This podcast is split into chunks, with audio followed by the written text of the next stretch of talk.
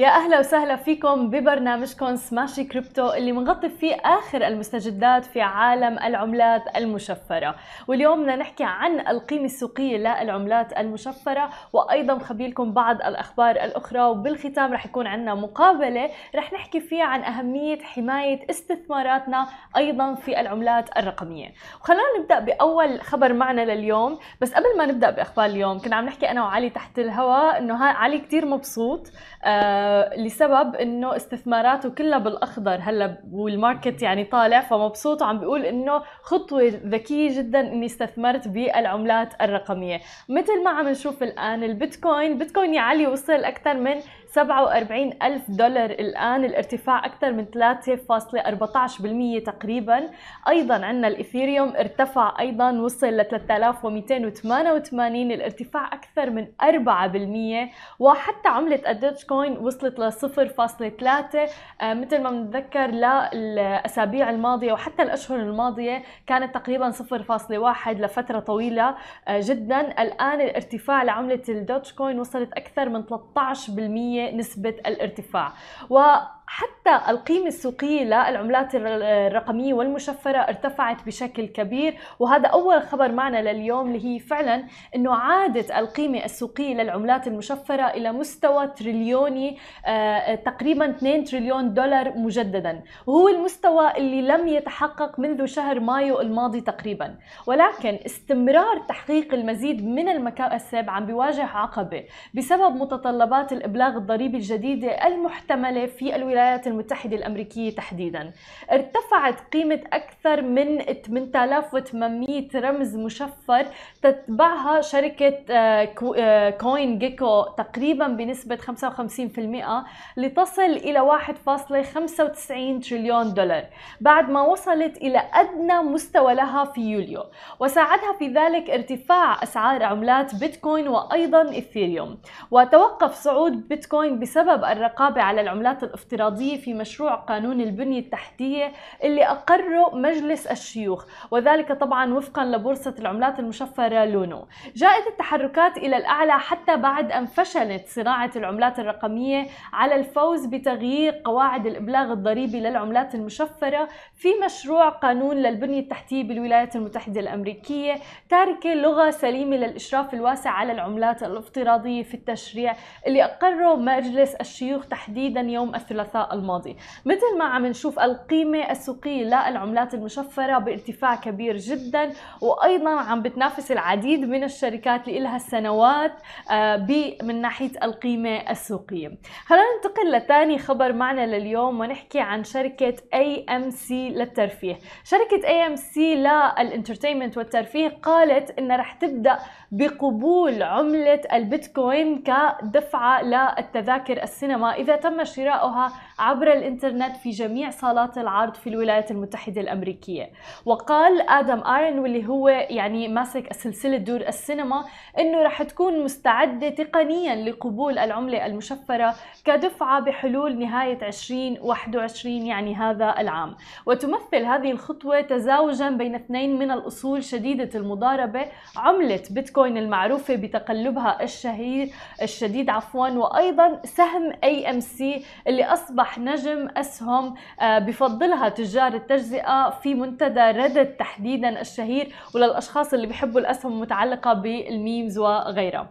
تأرجح سعر البيتكوين بشكل كبير في الأسابيع الأخيرة ليتم تداوله مؤخرا إلى قرابة مثل ما ذكرنا اليوم 47 ألف دولار بعد انخفاضه إلى أقل من 30 ألف دولار في الشهر. الماضي. وكتير ناس قالوا أنه البيتكوين رح ينزل حتى لتحت ال 20 ألف. جاء الانتعاش الأخير بعد فشل مجلس الشيوخ مثل ما ذكرنا في دفع صفقة البنية التحتية المبرمة من قبل الحزبيين الديمقراطي وأيضا الجمهوري. إلى فرض قواعد أكثر صرامة على مستثمري العملات المشفرة لجمع المزيد من الضرائب بهدف استثمار 550 مليار دولار منها في أنظمة النقل وأيضا الطاقة.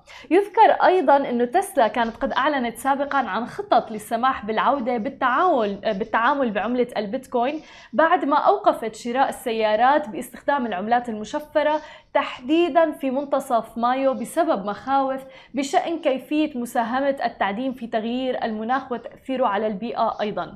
وكان الرئيس التنفيذي إيلون ماسك قال بأنه عم بيخطط للاحتفاظ بالعملة على المدى الطويل وهي أيضا من الأمور اللي ساهمت في دعم العملات الرقمية والمشفرة. خلينا ننتقل لآخر خبر معنا لليوم واللي ضجت فيه آه، كل الأخبار المتعلقة في عالم العملات المشفرة واللي هو أكبر عملية احتيال في تاريخ العملات الرقمية حيث قالت شركة بولي نتورك منصة العملات المشفرة اللي استهدفت في وقت سابق من هذا الأسبوع بهجوم إلكتروني أنه القراصنة اللي بيقفوا وراء واحدة من أكبر عمليات سرقة العملات المشفرة على الإطلاق قد أعادوا تقريبا جميع ما قاموا بسرقته وهو ما تتخطى قيمته 600 مليون دولار. وهاجم القراصنة منصة بولي نتورك الشركة المتخصصة في تحويلات العملات المشفرة يوم الثلاثاء تحديدا في واحدة من أكبر سرقات الأموال الرقمية في التاريخ. ولكن بحلول يوم الخميس أعادوا جميع الأموال المسروقة تقريبا في سلسلة بطيئة من المعاملات. وقالت الشركة أنه القراصنة اللي سرقوا العملات المشفرة بتتخطى قيمتها 600 مليون دولار تقريبا من منصة بولي نتورك أعادوا تقريبا ما قيمته 342 مليون دولار بعد أقل من 48 ساعة. يوم الأربعاء بدأ القراصنة في إعادة العملات المسروقة مما دفع بعض محللي البلوك تشين البلوك تشين عفوا إلى التكهن بأن ربما وجدوا أنه من الصعب جدا آه، تبييض العملات المشفرة المسروقة بهذا الحجم آه، حسب ما, وق... آه، ما نقله موقع منت. ولكن المنصة اللي لم تكن معروفة كثيرا قبل السرقة الضخمة يوم الثلاثاء أعلنت على تويتر أنه القراصنة من فئة القبعة البيضاء. في إشارة إلى أنه القراصنة اللي عم بيهدفوا من هجماتهم عموما إلى الكشف عن نقاط الضعف السبراني ومن ثم بيقوموا بإعادة الأموال. وطبعا سببه هو ثغرة أمنية في منصة بولي نتورك وهذا الموضوع اللي رح نركز عليه في مقابلتنا لليوم بعد الفاصل مقابلتنا مع ستيفن ووربيك المدير العام لشركة داك لايف رح نحكي فيها عن كيفية وأهمية حماية استثماراتك في عالم العملات الرقمية. خليكم معنا ولا تروحوا لبعيد.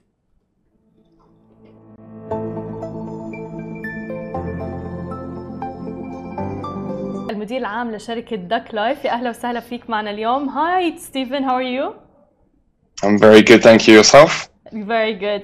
Uh, we were talking just right before the interview about what happened in Poly Network and um, uh, heist and whatever happened. So we would like to discuss with you how important it Sure. is to protect uh, our investment in the crypto market, especially these days. Yeah, sure. So, um, so I assume that people have context in terms of what happened, but it was basically an exploit on the Poly network, um, layer two kind of piece. So it wasn't the actual underlying protocols that that uh, that had the exploit, but um, but ultimately it was one of the biggest. So I think it was 600 million. Yeah, Turns out to be white a white hat hacker, exactly. um, which is good. So kind of testing kind of the ecosystem and then returning the funds. Although I'm pretty sure it caused a lot of people a lot of stress. Um, panic, yeah, yeah. I mean, for obvious reasons, and um, and kind of to the point that you're you're kind of saying the you know the need to kind of secure your own your own funds, your own investments is is really important because if we're going to step into this kind of decentralized like financial world, and we're going to have kind of ourselves as the people who are the holders and the people who are accountable for our funds, then we have to take responsibility ourselves. So exactly. there are quite a few ways that you can do that. So tell us I what are yeah. So tell us Yeah, what are the you want me ways? yeah, please. Sure, sure. I mean, firstly, it really depends on what type of crypto you're holding. Um, personally, me, I'm really a Bitcoiner uh, through and through. So, um, you know, I tend to take my if I buy Bitcoin, then I tend to buy that um, from an exchange, and then I immediately take it offline. So it goes into a cold wallet Mhm. um, or a hot wallet. Um, cold wallets are basically something that's disconnected from the internet. So you just take your private keys offline. You've got Ledger, Trezor, um, Ngrave is another one that's coming out soon. I'm keeping an eye on, um, and that's in effect disconnected from the internet. You have to use your passphrase. You have to have a separate PIN, and you load your Bitcoin onto that. Um, some of the wallets do actually support other crypto tokens. Um, some of the main ones, so so that's good. Hot wallet is something kind of that's still connected to the internet. So it's like an app on your phone. hmm Coinbase Wallet is a good example. Yeah. Blue Wallet, Muun is uh, M U U N is another good one. Um, and uh, and in effect, there it just means that it's easy to kind of access. So it's less secure, hmm but I still use them. Um, but they, you know, you're in effect always connected to the internet. So what you wouldn't do is go into say a cafe and just connect to some random Wi-Fi because that's kind of where hackers can kind of exploit. Mm. Um, so you always want to kind of keep kind of your kind of your whereabouts as to what you're doing and what you're connected to. Personally, for me, I stay on the 4G network. Uh, when I'm offline, I don't connect to any third-party Wi-Fi um, when I'm out and about. Um, and obviously, don't cl- click on any you know, the kind of links that you get sent on SMS. I know we have a big problem with that. Um, you know, emails you have to be aware of. So they're the two wallet types of storing your your kind of crypto. Um, the other way, which is kind of what happened here, is um, you can kind of lock them up to earn yield, and that's kind of where this exploit happened with Poly Network. So it's great that you can earn a return on your crypto, but you know whenever you're seeing yields, whether it's five percent, ten percent, twenty percent, that's coming at the cost of risk. So a twenty percent return sounds great, but you're assuming that return for quite a high risk per se. Exactly. So the smart contract that got uh, that kind of was was hacked, and it has been a number of them. That was where that kind of breach then kind of uh, materialized. Exactly. So Yeah, and Yeah. is it uh, is it important like to diversify where we're investing in different apps, for instance? Yeah. Yes, it really depends on how much you hold um, Mm. in terms of crypto, and and kind of you've obviously got to secure your own password yourself. So you don't store your passwords online, or say don't use um, Apple Notes, or Notes, Evernote. yeah. You know, you have to write them down. You know, you can separate them out and Yeah. put them in two places. Just don't forget where you put them. But um, but fundamentally, if you if you hold a lot of crypto, then you you you ultimately want to spread that out across wallets because otherwise you've got a single point of failure. Exactly. So it's always better to to have multiple wallets, um, be it cold storage and kind of easy access storage as hot wallets, and then some. If you're a trader, you might want to keep some on exchanges, but I'm I'm not one to to recommend keeping any of your assets on an exchange because again, that you're you're assuming the risk that they have as an as an exchange. So their vulnerability is your vulnerability. Whereas at least if you own and you've got you've kind of got control of your crypto, then it's your responsibility. exactly. So you're you're the sole person accountable. exactly. Um, And um, so yeah, for, for instance, like if I'm a beginner in the crypto market and I really want to Mm-hmm. invest, is it best to hold and just like keep on the side whatever I'm investing and be patient about it, or the trading? I mean, if you look at my Twitter handle, it's Stephen Hoddlebeck. Um, so I personally, for me, I'm a um, okay. I do it. I do it in two ways. So I I hold ninety five percent of my Wow. crypto. Um, you know, I I brought it as an investment. Um, I see investments as long term, either 5, 10, 15 year Mhm. event horizons. And really, that's kind of been my thesis, you know, all along when it comes to investing in, in this space. Uh, predominantly Bitcoin um, and a bit of Ethereum as well, um, just because of the, the, the network growth of, of both of those. Um, so, yeah, if you're new to this space, then, you know, no one's very good at timing the market. Mm. It's all about time in the market. So you'd want to be buying and taking a five, 10 year time horizon. I think if we look at where this space is going, um, you're more likely to outperform um, yourself um, as a trader um, if you hold on to kind of whatever you invest in over the next five, 10 years. If we look out to 2030 and we see kind of you know where the financial markets are heading, um, all the infrastructure that's being built around it, I think taking that kind of longer term view is probably going to help you out. Trying to trade this market, uh, especially on leverage, is probably asking for quite a bit of uh, quite a bit of trouble uh, if you don't really know what you're doing. Um, but there's no harm in buying and selling. You know, if, if something, if a coin, for example, you know, goes up 100%, you don't really know what you bought, um, and you were just dabbling in the space to teach yourself, then you sell it. Absolutely no harm in that either. It's Yeah. really up to you. But personally, Yeah. um, as an investor, buy and hold. Hold. buy and hold. when to buy then? When to buy? Uh, same advice that I've been giving uh, friends, family for, for years now.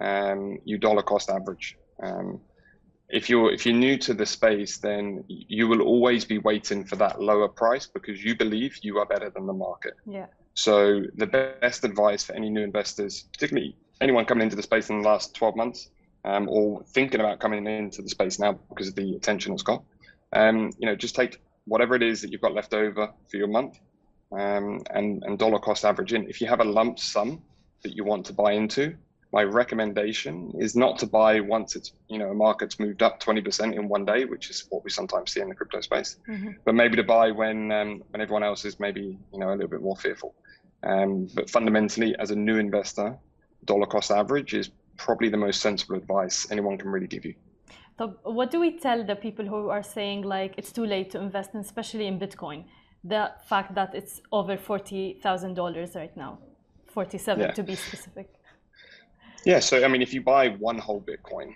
then yeah. that's that's the cost. But you can buy fractions of, of a Bitcoin. So um, and you know, and to anyone anyone that says you're too we're too late to this market, um, you know, I, I would argue that you're you're still mega early. You're probably still in the early adopter phase.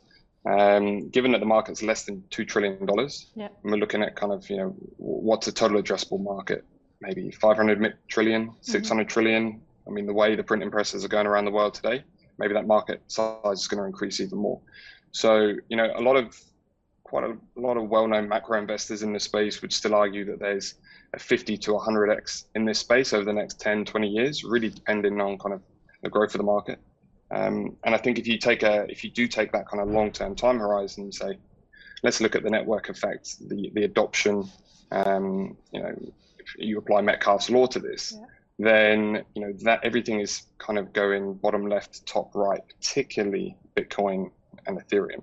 Um, and with that in mind, you know you'd be entering into this space now, and with that trend continuing, it's very likely the price will continue to follow that that trend. There's no guarantees, of course, um, and a lot depends on you know a broader macro kind of take of the world as what we see today.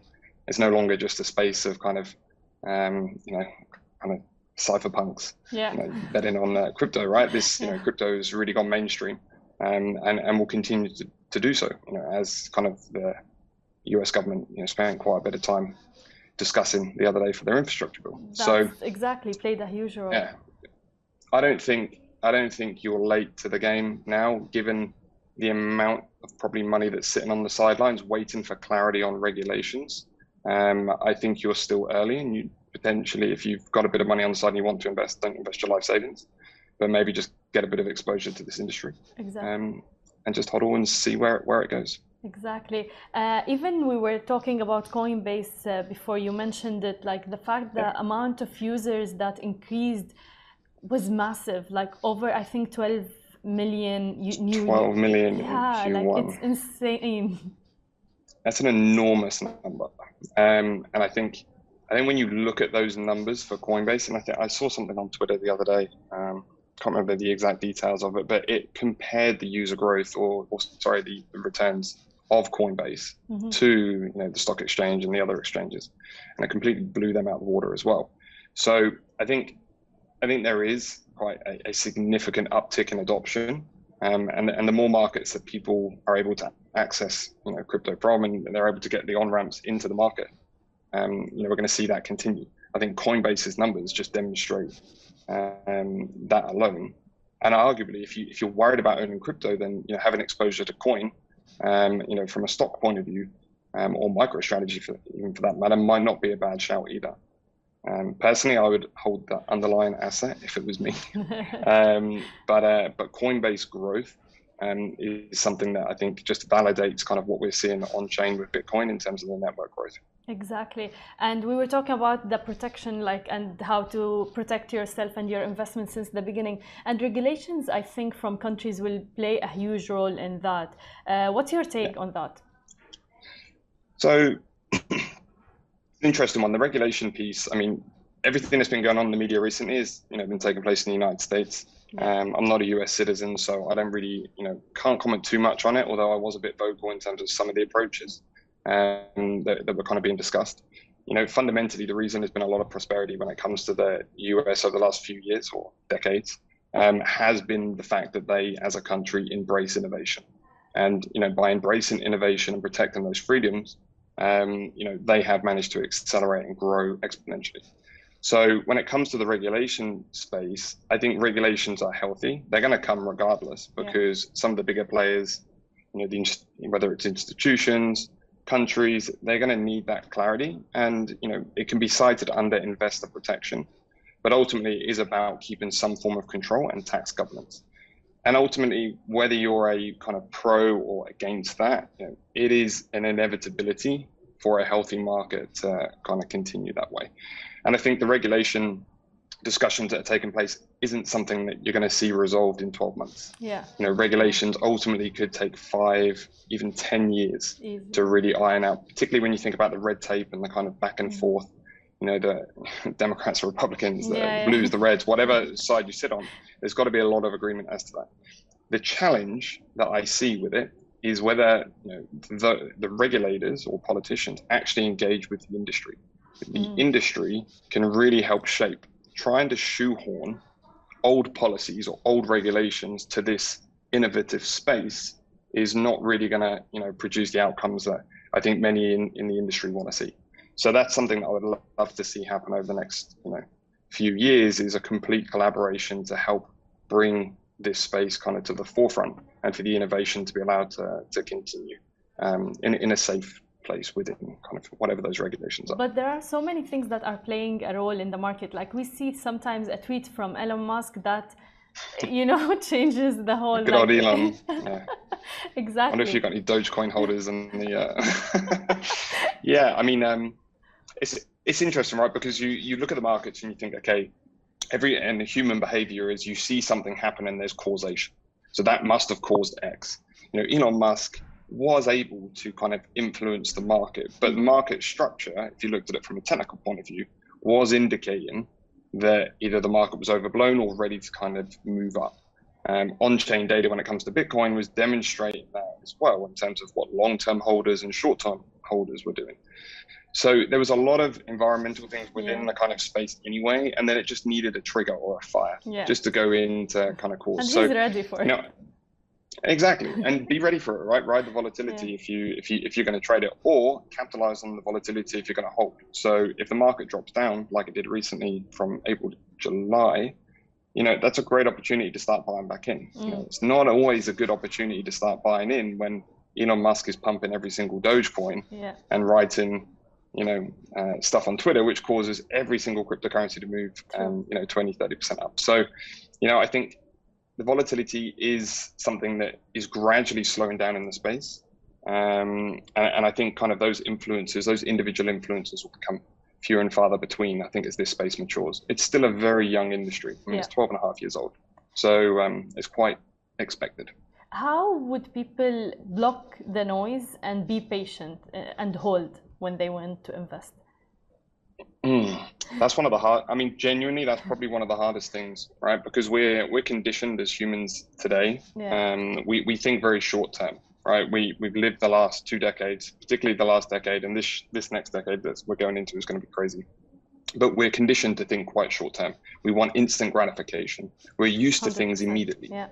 So you know, if you're of that mindset, you really have to retrain yourself to zoom out and kind of think, okay, what am I what am I investing in here? Am I trying to make a quick buck or am I actually trying to protect my fu- my earnings for my future retirement? And you know, if you're able to kind of one get your mindset in that way first, then you, you're pretty much 70% of the way there. How you filter the noise is really about spending and investing your time to understand who are the credible people that you want to follow in the space. Mm-hmm. For example, if you go on Twitter, you could follow a ton of traders, yeah. but they have different objectives to you. They're trying to flip within a, a short period of time. Whereas if you follow people like Raoul Pal or Anthony Pompliano, mm-hmm. um, you can you know actually learn quite a bit from these people who have a much longer term time preference and, and understand kind of the broader market movement. So you have to go and seek those people out. If you listen to a lot of traders um, or kind of and look at what's happening on day to day, then you're kind of counter countering your investor kind of mindset. Whereas if you're a trader, and that's actually you want to play the day daily moves. So, um, you know, for me, it's difficult. I do keep in touch with the trader piece, but I, um, but you know, predominantly I listen to a ton of podcasts, watch YouTube. I tune into you know select group of people, um, and I don't really stress about kind of short-term moves. Nice. So get the knowledge and filter it out. Um, do you yeah. think Bitcoin will reach 100k before the end of this year? I mean, I'm not going to speak in absolutes yeah. because I don't think anyone knows. Um, you know, I personally have lent or believed that that is a higher probability uh, for you know two or three years now. Um, nothing has changed my opinion on that being potentially the case.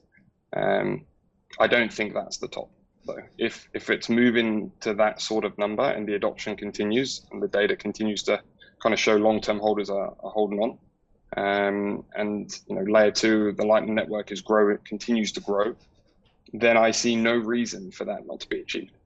Um, if regulations come out really kind of negatively um, and you know the space is kind of being held down a bit and we have a bit of a, a bigger macro downturn yeah. which is possible given the climate that we're in um, you know then then that might slow that i personally think it's going there whether it gets there by the end of the year perhaps but it doesn't matter if it gets there in end of next year I mean, for me, it's a 20, you know, by 2030, I think it's, um, I, th- I think the space is going to grow exponentially. I think the whole space is going to explode over the next uh, decade. And I think being part of it is, uh, is an opportunity not to be missed.